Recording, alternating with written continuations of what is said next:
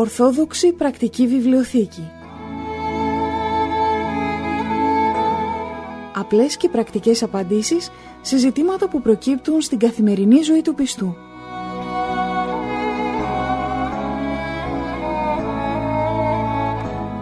Στις απορίες μας απαντά ο Αρχιμανδρίτης Πατερνικάνωρ Παπανικολάου, καθηγούμενος της Ιεράς Μονής Αγίας Τριάδος Παρμό Ολύμπου.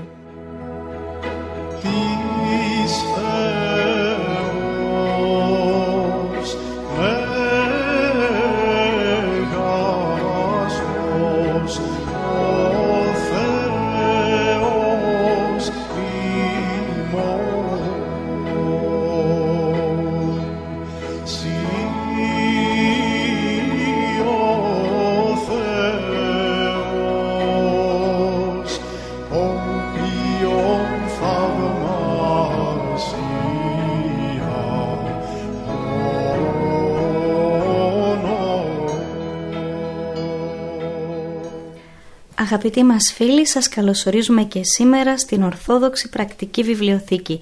Η εκπομπή αυτή, η οποία έχει αγαπηθεί από εσάς, γιατί πραγματικά μας γεμίζει με γνώση, πνευματική γνώση για τα μεγάλα μυστήρια της Εκκλησίας μας. Έχουμε κοντά μας τον πατέρα Νικάνορα. Πάτερ, την ευχή σας. Την ευχή του Κυρίου και της Παναγίας μας. Είναι εδώ μαζί μας αρρωγός στην εκπομπή αυτή και στο σκοπό που έχει.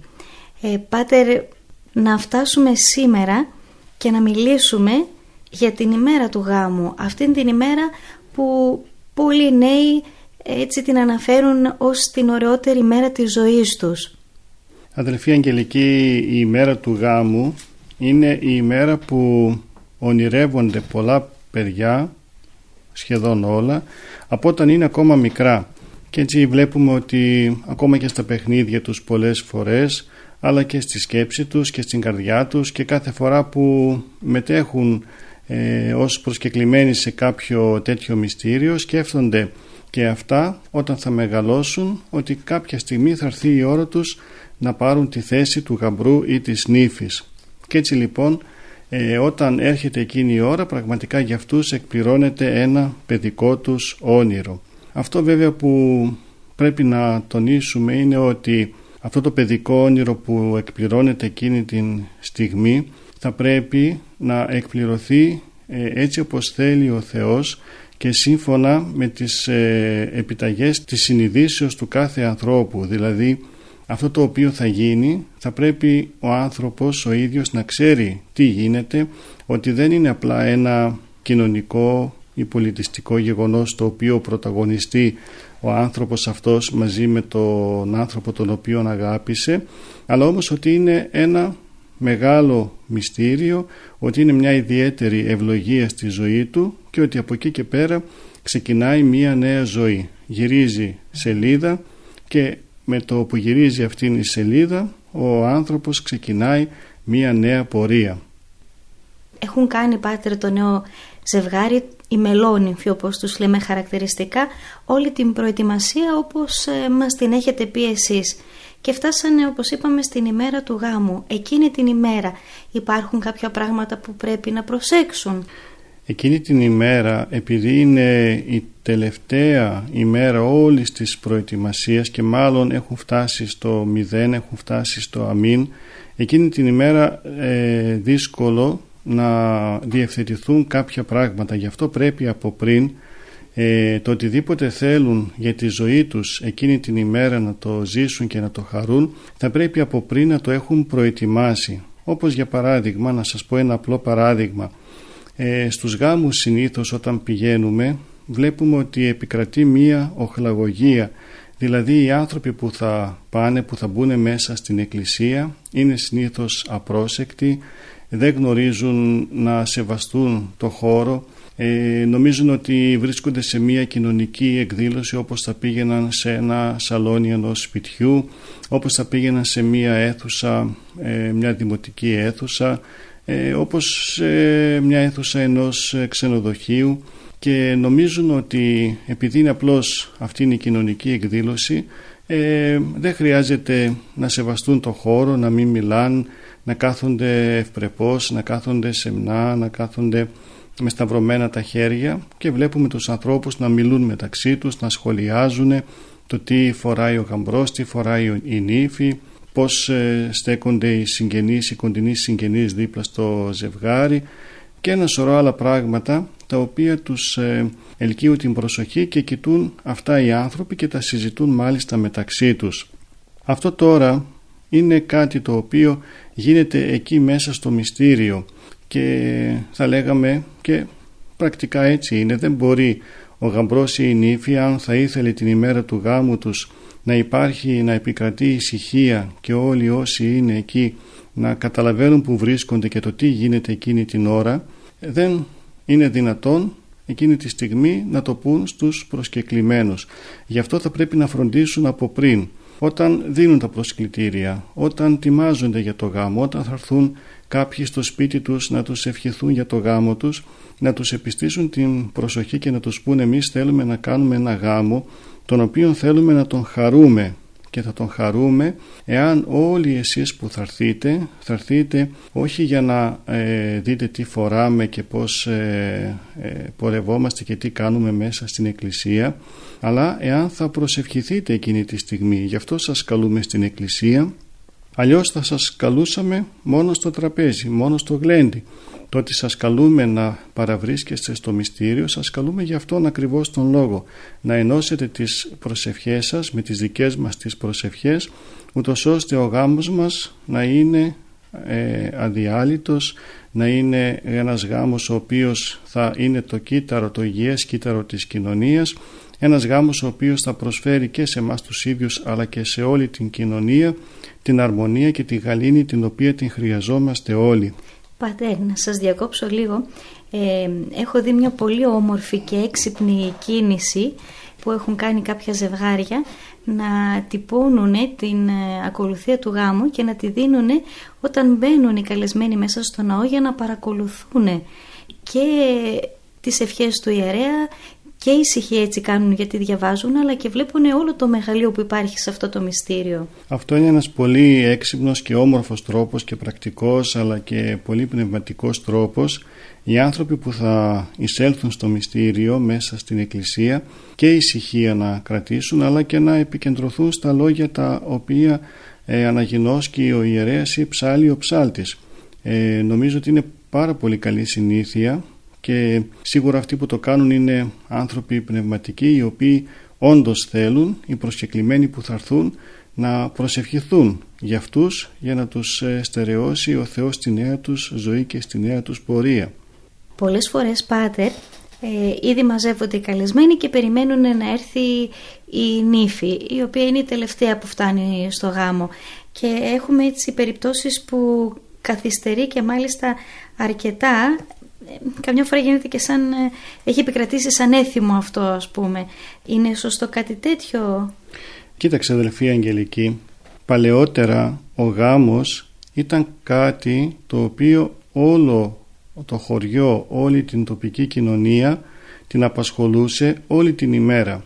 Δηλαδή όταν γινόταν γάμος στο χωριό όλα κινούνταν γύρω από αυτό και την προηγούμενη μέρα και την επόμενη.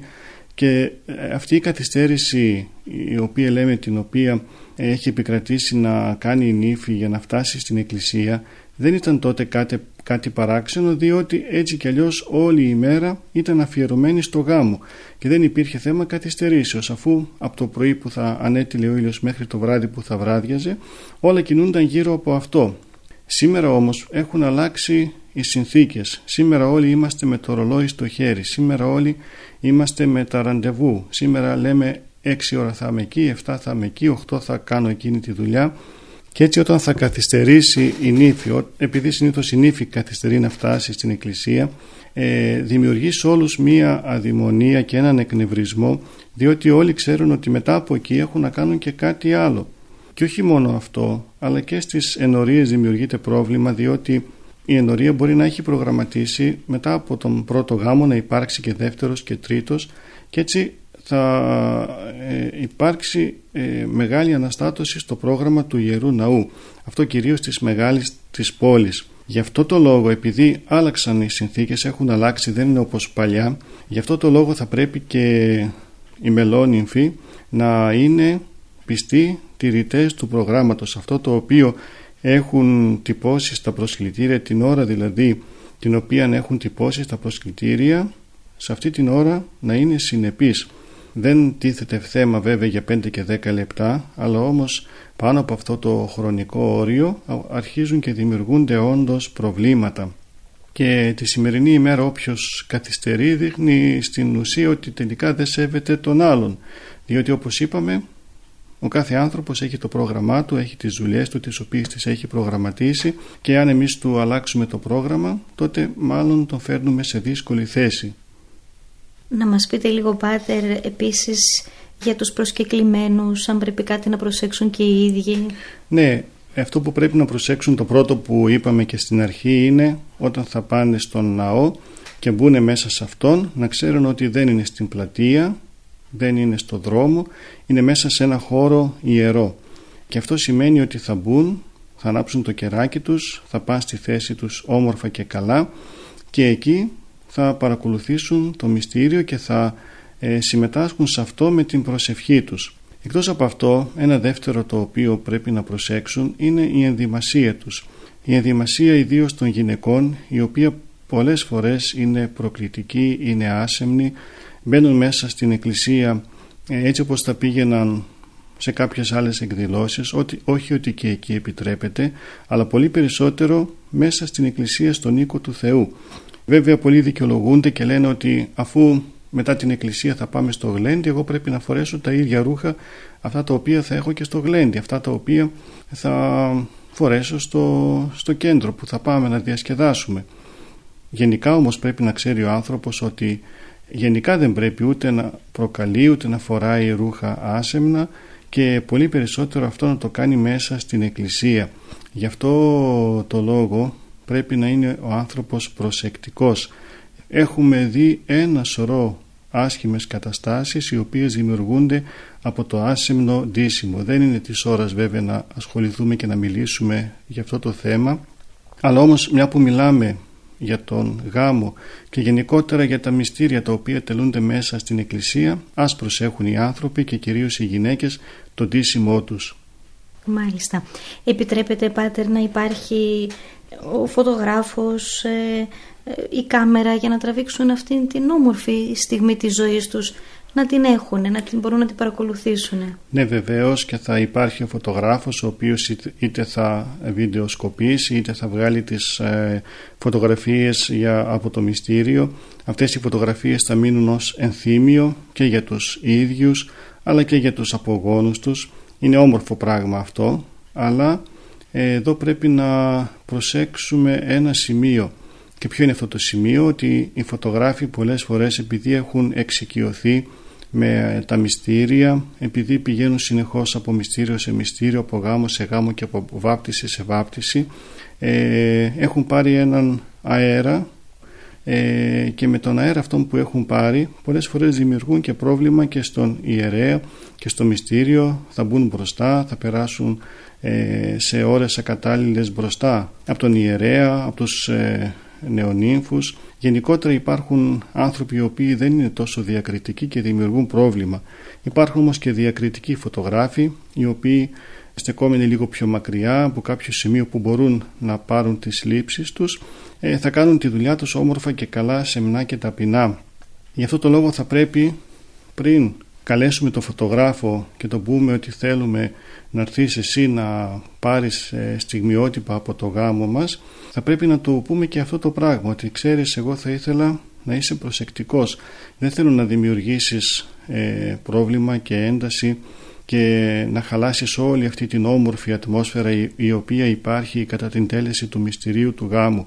Αν το πούμε αυτό στο φωτογράφο όταν πάμε να κλείσουμε τη συμφωνία με την οποία θα τον κάνουμε να έρθει στην εκκλησία, τότε και αυτός θα προσέξει και αυτός θα προσπαθήσει να είναι όσο γίνεται πιο ήσυχος και ταπεινός και να τραβάει από εκεί που δεν ενοχλεί, να τραβάει τα πλάνα του, και νομίζω ότι έτσι πάρα πολύ θα συμβάλλουμε στο να υπάρξει τάξη και αρμονία κατά την ώρα του μυστηρίου.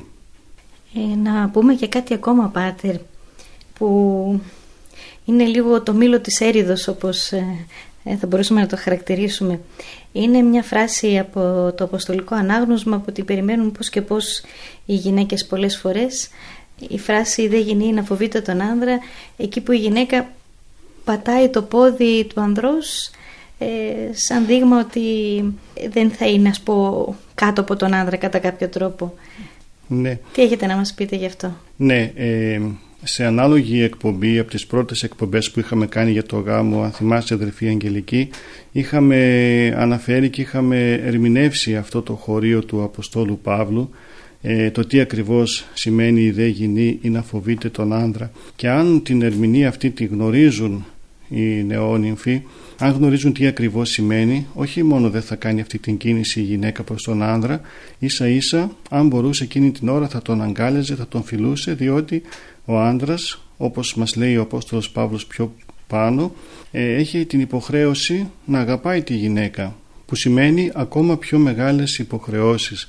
Επειδή όμως υπάρχει αυτή η άγνοια και επειδή έχουν επικρατήσει κάτι τέτοια έθιμα, τα οποία στο τέλος είναι όχι μόνο άσχημα αλλά και ασεβή, και μάλιστα είναι σαν να περιφρονούν τον Απόστολο Παύλο κάνοντας αυτή την κίνηση οι γυναίκες που την κάνουν, ε, νομίζω ότι τελικά κάνουν κακό μέσα στο μυστήριο χωρίς να το καταλάβουν βέβαια. Κακό διότι είναι σαν να αναιρούν όλα αυτά τα οποία λέει η Εκκλησία. Αν τα αναιρείς όλα αυτά που λέει η Εκκλησία, τότε γιατί πας στην Εκκλησία να παντρευτείς? Πήγαινε στο δήμαρχο. Αν δεν δέχεσαι αυτά που λέει η Εκκλησία, αν τα δέχεσαι και τα αγαπάς και ξέρεις ότι όλα αυτά είναι σωστά, τότε θα τα δεχτείς και θα τα, ε, θα τα ενστερνιστείς, και σίγουρα από εκεί και πέρα ο Θεός θα σε ευλογεί πάρα πολύ. Γι' αυτό λοιπόν νομίζω τέτοιες συνήθειες κακές και άσχημες πρέπει σιγά σιγά να κοπούν. Υπάρχουν και γίνονται σε, πολλές, σε πολλούς γάμους, το βλέπουμε αυτό. Ε, προσωπικά εγώ όταν το βλέπω στεναχωρούμε πολύ και λέω ε, αλίμονο σε αυτήν την γυναίκα που κάνει αυτή την κίνηση, αλίμονο της, διότι δεν ξέρει τι κάνει εκείνη την ώρα. Ε, είναι πολύ πολύ άσχημο και είναι σαν να προσβάλλει το Θεό εκείνη την ώρα. Ναι, Πάτερ, είναι αλήθεια αυτό που λέτε. Και κάτι τελευταίο να ρωτήσω στον χρόνο που μας απομένει. Κάποτε, και σήμερα γίνεται αλλά όχι ίσως τόσο συχνά, έριχναν ρύζι οι καλεσμένοι στους, ε, ε, στο ζευγάρι την ώρα που γίνονται οι κύκλοι γύρω από το τραπέζι που κρατάει ο ιερέας στα χέρια τους, και κατά την ώρα του Ισαΐα χόρευε. Αυτό βέβαια δεν ξέρω αν έχει εκκλησιαστική ερμηνεία. Όχι, εκκλησιαστική ερμηνεία δεν έχει. Είναι κάτι, είναι ένα έθιμο, ας πούμε, και επειδή νομίζουν οι άνθρωποι ρίχνοντας ρύζι ότι θα ριζώσει ο γάμος, δηλαδή από το ρύζι το, ε, λένε ότι ρύζι και ρίζα είναι το ίδιο, ενώ άλλο το ρύζι και άλλο η ρίζα. Ε, γι' αυτό λοιπόν και έχει επικρατήσει να ρίχνουν ρύζι τάχα να ριζώσει ο γάμος. Όλα αυτά όμως είναι έθιμα ε, έξω από την Εκκλησία. Δεν ριζώνει έτσι ο γάμος. Ο γάμος ριζώνει αν υπάρχουν γερά θεμέλια. Και τα γερά θεμέλια, τα είπαμε πολλές φορές σε αυτή την εκπομπή, είναι ο Χριστός. Το γερό θεμέλιο είναι ο Χριστός μας και όχι όλα τα άλλα τα έθιμα αυτά, όπως το ρύζι, όπως το πάτημα του ποδιού που είπαμε πιο πριν. Ίσα ίσα πολλές φορές αυτά κάνουν και κακό, διότι ο άνθρωπος επικεντρώνεται σε αυτά και όχι στην ουσία του μυστηρίου και όχι στο, στον Χριστό μας, ο οποίος αυτός θα πρέπει να είναι το θεμέλιο και η ρίζα του γάμου. Γι' αυτό και πολύ καλά τα τελευταία χρόνια πολλές μητροπόλεις έχουν απαγορεύσει Να, ρίχνει, να ρίχνουν οι συγγενείς ρύζι, και ιδίως μέσα στον Ιερό Ναό, ε, διότι και πρόβλημα δημιουργείται εκείνη την ώρα, αλλά και γέλια δημιουργούνται, ε, κάποιοι ε, περιπέζουν και όλα, σημαδεύουν τον ιερέα, τους, τον γαμπρό, την ύφη, και με κάτι κουφέτα που είναι συνήθως μαζί με τα ρύζια, και τελικά εμπέζεται το μυστήριο. Γι' αυτό καλά είναι τέτοια έθιμα, αν είναι δυνατόν, τελείως να κοπούν, διότι δεν είναι καλά ούτε είναι στην παράδοσή μας. Λέγοντας το διευχόν, Πάτερ, στην ακολουθία, ε, το ζευγάρι φεύγει, υπάρχει κάποια τελευταία υποχρέωση ως προς το ναό εκεί πριν φύγουν, ας πω, για το γλέντι? Ε, όταν πει ο ιερέας το διευχόν και τελειώσει το μυστήριο, Από εκεί και πέρα αυτό που συνηθίζεται είναι να κάθονται οι νεόνυμφοι σε μία σειρά, όπως και οι συγγενείς τους, δηλαδή οι γονείς τους, τα αδέρφια τους, και να δέχονται τα συγχαρητήρια των προσκεκλημένων. Καλό είναι αυτό, να συγχαρούν οι άνθρωποι τους νεονύμφους, και όταν τελειώσει και όλη αυτή η διαδικασία, στο συνέχεια, στη συνέχεια θα καλέσει ο ιερέας τους νεονύμφους και τον κουμπάρο να υπογράψουν τα απαραίτητα χαρτιά ότι έχει γίνει το μυστήριο και να πάρουν τα χαρτιά αυτά, τα οποία θα τα προσκομίσουν στις ανάλογες υπηρεσίες, ούτως ώστε να είναι έγκυρος και νομικά ο γάμος τους. Όλα αυτά είναι διαδικαστικά, τα οποία βέβαια πρέπει να γίνουν, και αυτά είναι έξω από το μυστήριο, μετά το μυστήριο, αλλά και αυτά ε, είναι απαραίτητα να γίνουν. Ευχαριστούμε, Πάτερ, για το χρόνο που μας χαρίσατε και σήμερα. Να κλείσουμε εδώ την εκπομπή μας, αλλά δεν έχουμε τελειώσει. Θα δώσουμε ένα νέο ραντεβού, θα ανανεώσουμε δηλαδή το ραντεβού μας για την επόμενη εβδομάδα, την ίδια μέρα και ώρα, και με εσάς και με τους φίλους ακροατές. Κλείνουμε για σήμερα. Καλή αντάμωση στην επόμενη εκπομπή μας. Χαίρετε.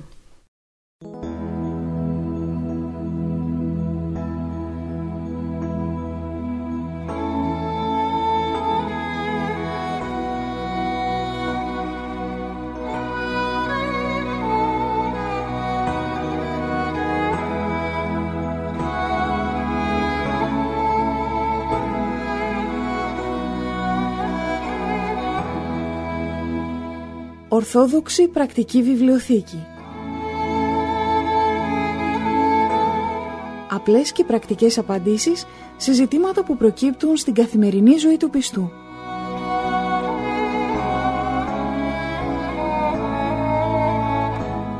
Στις απορίες μας απαντά ο Αρχιμανδρίτης Πατερνικάνωρ Παπανικολάου, καθηγούμενος της Ιεράς Μονής Αγίας Τριάδος Παρμού Ολύμπου.